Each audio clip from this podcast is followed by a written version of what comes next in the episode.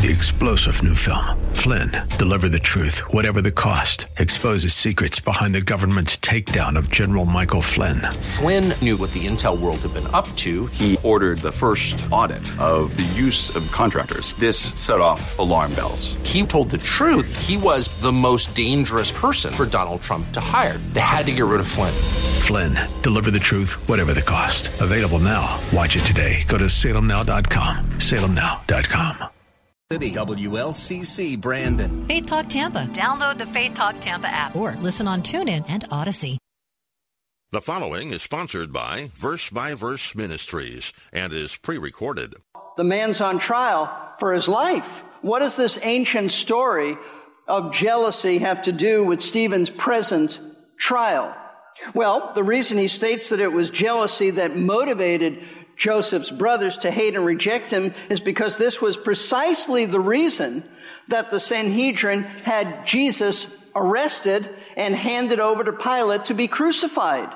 We read this in Mark chapter 15 verse 10. Speaking of Pilate, we read, for he, meaning Pilate, he was aware that the chief priests had handed Jesus over because of envy. Listen, the Jewish leaders were envious, jealous of Jesus. Why? Because he was so popular with the people that they saw him as a threat to their power, a threat to their influence over the people.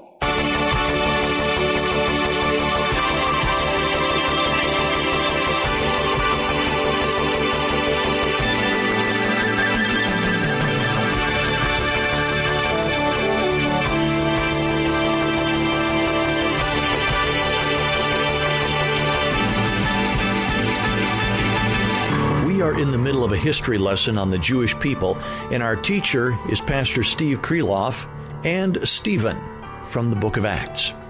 If you're just joining us, this is verse by verse, and we're in a series called Stephen's Defense Before the Sanhedrin. And our teacher is Pastor Steve Kreloff of Lakeside Community Chapel in Clearwater, Florida. I mentioned another teacher named Stephen. He is the one in the book of Acts, uh, chapter 6 through 8 specifically, who is on trial before the Sanhedrin. Stephen is giving a history lesson of the Jewish people, and he has gone back to the time when Joseph was sold into slavery. There are a number of things that could be said about the horrible behavior of Joseph's family, but Stephen doesn't mention any of those things. What Stephen does mention, though, are three issues. First of all, notice that he speaks of, well, let me pause here. I see our teacher, Pastor Steve Kreloff, has finished his warm ups and is ready to start on today's verse by verse, so I'll let him pick up where I was about to go. There are a number of things that could be said about the horrible behavior of Joseph's family, like, for example, his father's terrible sin of favoring one child over another and like the despicable act of selling Joseph into slavery. But I want you to notice that Stephen mentions neither of these things. Now, they're both horrible things, and we could speak about them, and Scripture does address those subjects, but not here. That's not Stephen's purpose. What Stephen does mention, though, are three issues, which when you see these issues, you'll understand his reason for bringing these particular issues up and where he's going with his defense before the Sanhedrin. First of all, notice that he speaks of the jealousy of Joseph's brothers towards him. He said the patriarchs became jealous of Joseph. Now, why would Stephen say this? Why is their jealousy of Joseph relevant to Stephen's defense? After all, the man's on trial for his life. What does this ancient story of jealousy have to do with Stephen's present trial? Well, the reason he states that it was jealousy that motivated Joseph's brothers to hate and reject him is because this was precisely the reason that the Sanhedrin had Jesus arrested and handed over to Pilate to be crucified. We read this in Mark chapter 15 verse 10. Speaking of Pilate, we read, for he, meaning Pilate, he was aware that the chief priests had handed Jesus over because of envy. Listen, the Jewish leaders were envious, jealous of Jesus. Why? Because he was so popular with the people that they saw him as a threat to their power, a threat to their influence over the people. This is why we read, for example, in John chapter 11, starting in verse 47, therefore the chief priests and the Pharisees convened a council. And we're saying, what are we doing? For this man is performing many signs. If we let him go on like this, all men will believe in him and the Romans will come and take away both our place and our nation. Instead of saying, if he is the Messiah, then we need to bow down before him and accept him, they're having a political discussion here. That's what this is about. If this continues, the Romans are going to take away our power. And their conclusion to this problem that they have with Jesus is that they decided they needed to eliminate him, get rid of him as a threat, which meant that they plotted to kill him. That's what verse 53 says. So from that day on, they planned together to kill him. So understand that the reason Jesus was murdered was not strictly because the Jewish leaders disagreed with him as to his identity. It wasn't simply a matter of interpretation. In large part, it had to do with their greed, their lust for power and authority. It really, as I said, it was a political issue as well as a religious one. And the reason then, note this, that Stephen speaks of Joseph's brothers being jealous of him is because he wants the Sanhedrin to connect the dots, the dots of history. He wants them to face the fact that what drove them to reject Jesus, it's the same wicked attitude of jealousy that drove the patriarchs to reject Joseph. You see, while Stephen is the one on trial, he's actually building his case against the Sanhedrin. That they, like their ancestors, their jealousy has driven them to hate and to reject the one God sent to deliver them, Jesus, the righteous one. Second issue that Stephen brings up in his opening words about Joseph is that it was the act of being sold into slavery that brought Joseph to the land of Egypt. And folks, I want you to understand this is very significant because remember, Stephen is making the case that God is not limited. God is not confined to working in his Jewish temple, but that he's active in the lives of his people wherever they are. And he was certainly active in Joseph's life, even while he was living in the foreign country of Egypt. By the way, that is the unnamed country that Stephen has just mentioned in connection with God's promise to Abraham. If you go back to verses 6 and 7, we read, But God spoke to this effect that his descendants would be aliens, that is, Abraham's children would be aliens in a foreign land, and that they would be enslaved and mistreated for 400 years. And whatever nation to which they will be in bondage, God says, I myself will judge and after that they'll come out and serve me in this place. That's Egypt he's referring to. And now Stephen is stating how Abraham's descendants ended up in this foreign land of Egypt. It all started with Joseph being brought there as a slave. Now listen closely. What affirms to us that Stephen's primary point is to stress Joseph's location in Egypt what tells us that we're on the right track, that this is the right interpretation, is that in the seven verses in which Stephen talks about Joseph, only seven verses, he mentions the nation of Egypt by name six times. And he does this intentionally because he wants the Sanhedrin to get it.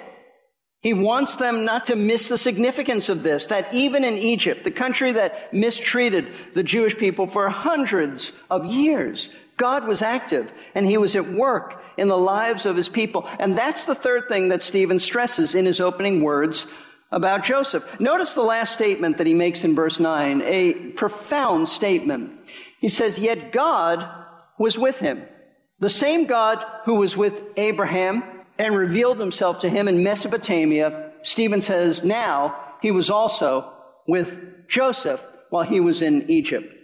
And by being with Joseph, Stephen explains what he means, what this all means in the next verse as he tells us how God took care of Joseph and worked in his life while he was in this foreign land of Egypt. Notice verse 10.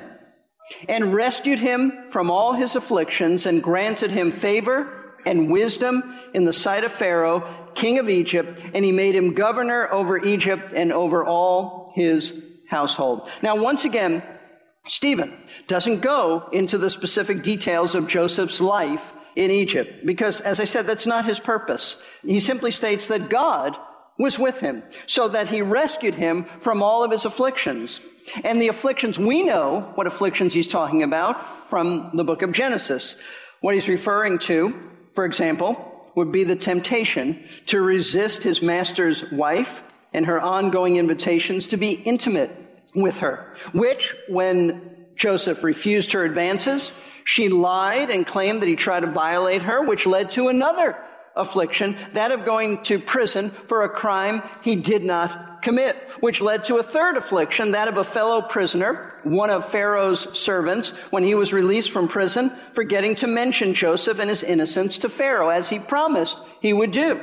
Now, Stephen also says that God demonstrated he was with Joseph while he was in Egypt, not only by rescuing him from all of his afflictions, but also by granting him favor and wisdom in the sight of Pharaoh so that he made him governor over the land. This is a reference to the time that God gave Joseph the ability to interpret Pharaoh's dreams about the coming prosperity that Egypt would experience, followed immediately by a severe famine which they would experience. And then the Lord gave Joseph the wisdom to advise Pharaoh about what to do when this situation comes. And Pharaoh was just so impressed with Joseph's advice that he made him prime minister of the land, second only to Pharaoh. Now, folks, there are so many lessons that we could learn from Joseph's life, such as God's sovereignty in bringing this man into such a prominent position, that God orchestrated all of this. We could also speak about Joseph's godliness in resisting Potiphar's wife. We could also speak about Joseph's patience and his submission in accepting God's will for his life. And he didn't grow bitter at all of these injustices. And on and on and on we could go. There are many lessons from Joseph's life that we could speak about. But once again, Stephen doesn't do that. And we want to stick with the text. What is his purpose? Stephen's purpose isn't to mention any of these lessons. Instead, his point is to show us, as I say, that even in the land of Egypt, God was there. He was active. He was at work. He was present in Joseph's life, thus proving that he isn't limited to dwelling in one place, one building in Jerusalem. But listen, it wasn't only Joseph who God was with. He was also with Joseph's family, the entire nation of Israel, which Stephen proceeds to tell us about in the next two verses. Verses 11 and 12 say, Now a famine came over all Egypt and Canaan, and great affliction with it, and our fathers could find no food. But when Jacob heard that there was grain in Egypt, he sent our fathers there the first time. Now, just as Joseph predicted, there was a severe famine that affected not only the country of Egypt, but it affected their northern neighbor, the land of Canaan. That's where Jacob and his other sons and their families were living. And as a result of the severe famine, the children of Israel, they were just running out of food. So Jacob sent his other sons to Egypt to purchase some food because he heard that there was grain there. So the sons traveled to Egypt, which Stephen says was their first visit to the land. But in the very next verse, he tells us about their second visit to Egypt. Verse 13. On the second visit, Joseph made himself known to his brothers, and Joseph's family was disclosed to Pharaoh. Now, Stephen, once again, skips over all the details of that first visit but Genesis fills us in. Genesis tells us that when Joseph initially saw his brothers in Egypt, when they came to him seeking to purchase food, they didn't realize it was him. In other words, they didn't recognize him, and you may wonder why. He certainly knew who he was. Well, the reason for this is because he didn't look anything like the 17 year old that they had sold into slavery. It was now 20 years later, and Joseph looked like an Egyptian, which was different than a Hebrew. He would have been clean shaven. He would have been wearing Egyptian clothes. And he spoke to them through an interpreter so that they never suspected that he knew and could speak the Hebrew language.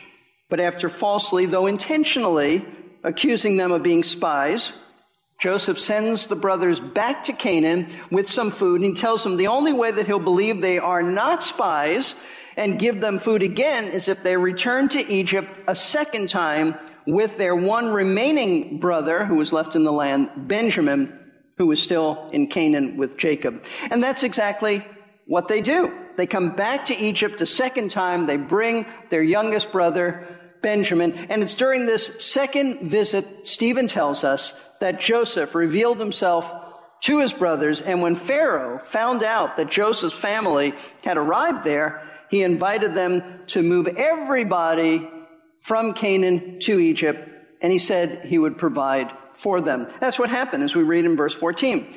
Then Joseph sent word and invited Jacob, his father, and all of his relatives to come to him, 75 persons in all. Now Joseph sends word to his father Jacob, inviting him and all of his relatives, and Jacob doesn't know that Joseph's even alive, now he does, and he invites all of his relatives, meaning his children, their spouses, his grandchildren, to move from Canaan south to Egypt. And that's what they did. The entire nation, all 75 of them, went down to Egypt. And that is how the people of Israel came to dwell in the land of Egypt. And they would dwell there, folks, for the next 400, actually 400 plus years until God delivered them at the time of the Exodus. And all the while they were in Egypt, God was with them, taking care of them. And as far as Jacob and his sons are concerned, they never did return to the land of Canaan until they died and their bodies were buried there, as Stephen tells us in verses 15 and 16. And Jacob went down to Egypt, and there he and our fathers died. And from there they were removed to Shechem and laid in the tomb which Abraham had purchased for a sum of money from the sons of Hamor in Shechem. Now, before we move on from the text and see how this passage actually applies to us, I need to point out to you that verse 16 presents a bit of a problem. Actually, two problems. First problem is that verse 16 appears to be saying that Jacob and his sons were buried in the land of Canaan in a place called Shechem. However, according to Genesis 50, verse 13, Jacob was buried in a cave in the field of a place called Machpelah, not Shechem. And these are two different places, not the same place, two different names, two different places. So how do we reconcile this? Well, the solution is that while verse 15 speaks of the death of Jacob and his sons in Egypt, verse 16 doesn't say specifically that Jacob was buried in Shechem.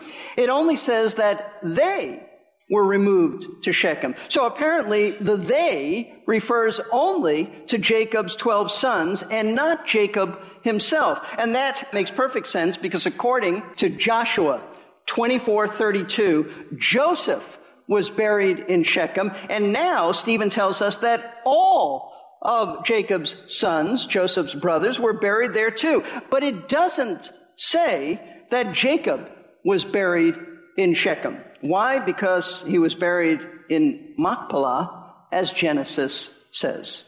Second problem we find in verse 16 is that Stephen says that the tomb where Jacob's sons were buried in Shechem was purchased by Abraham from the sons of Hamor in Shechem. However, once again, according to now Joshua 24 verse 32, it was Jacob who purchased this piece of ground from the sons of Hamor in Shechem, not Abraham.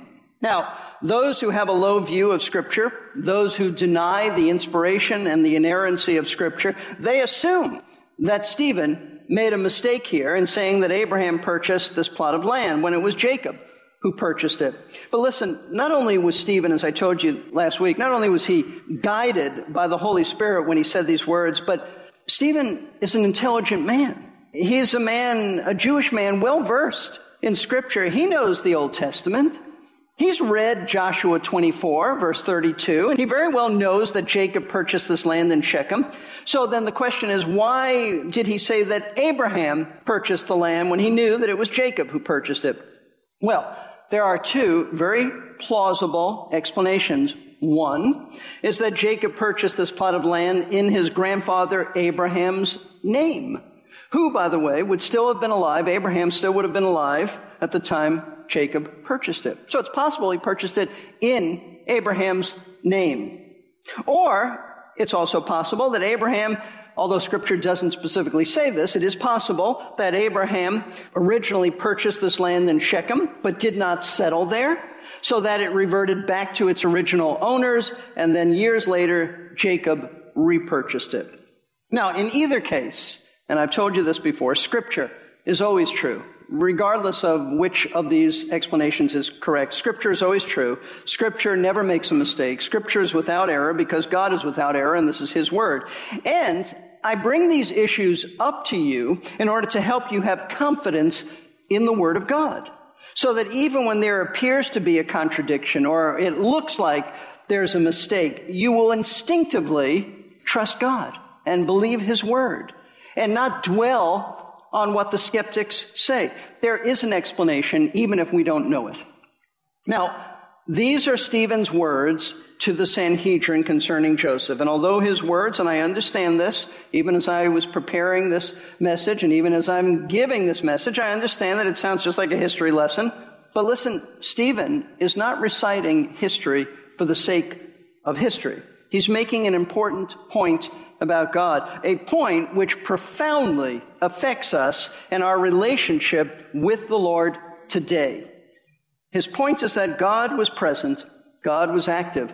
God was involved in the lives of Joseph and the people of Israel wherever they went. He was active when he used the wicked jealousy of Joseph's brothers to send them to Egypt. He was active when he used all the afflictions in Joseph's life to promote him to the position of prime minister so that he could provide food for the fledgling nation of Israel and preserve them from starvation and going out of existence.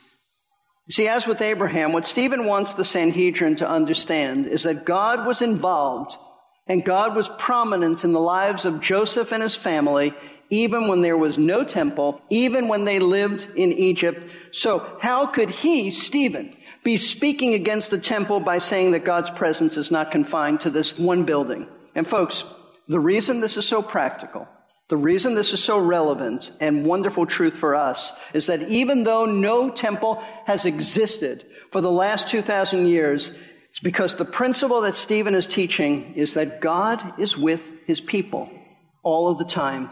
He's with us in the good times, he's with us in the bad times, and he's with us in every single location. Jesus has promised to always be with us Lo, I'm with you always, even to the ends of the age. I'll never leave you. I'll never forsake you. And he keeps his word. And what this tells us about God, it's not simply that he's everywhere, as important as the doctrine of his omnipresence is, but that he who is everywhere is also he who is personal and he who is interested in every aspect of our lives. So that we are able to have a close and an intimate relationship with Him, regardless of our location and regardless of our circumstances.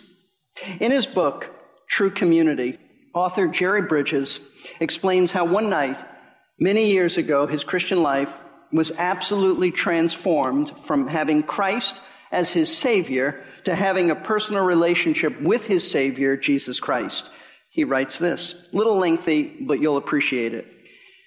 He writes, it was in the fall of 1951, and I was a young naval officer serving aboard an amphibious warship in the Far East. The United States was at war with North Korea, and many reservists who had served in the armed forces during World War II have been recalled to active duty during this new conflict.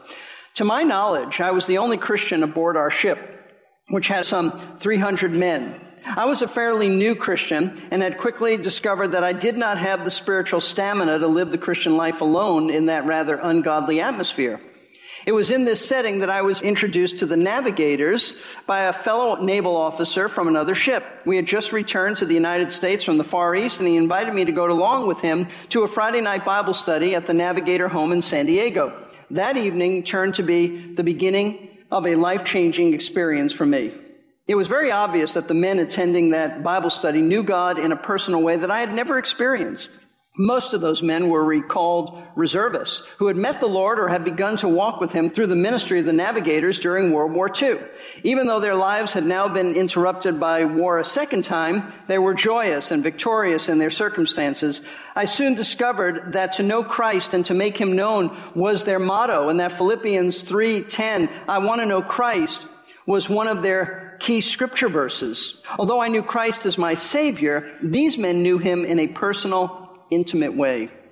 They fellowship with Him each day through their quiet times, their prayers, their continual meditation on scripture they had memorized, and their sharing with others what God had done for them. To me, Jesus Christ was indeed my Savior, but an impersonal one. Stephen's speech before the Sanhedrin concerning Joseph might sound like a history lesson. However, he's making a very important point. His point is that God was present, God was active. God was involved in the lives of Joseph and the people of Israel wherever they went. What Stephen wants the Sanhedrin to understand is that God was involved and God was prominent in the lives of Joseph and his family even when there was no temple, even when they lived in Egypt.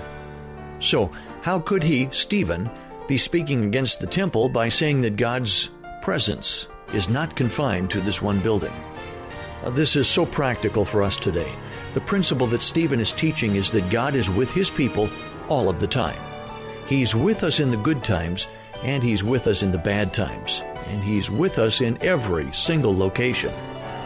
I was blessed by today's verse by verse program, and I invite you to join us next time as we continue with Stephen's defense. Three star general Michael J. Flynn, head of the Pentagon Intelligence Agency, knew all the government's dirty secrets. He was one of the most respected generals in the military. Flynn knew what the intel world had been up to, he understood its funding. He ordered the first audit of the use of contractors. This set off alarm bells.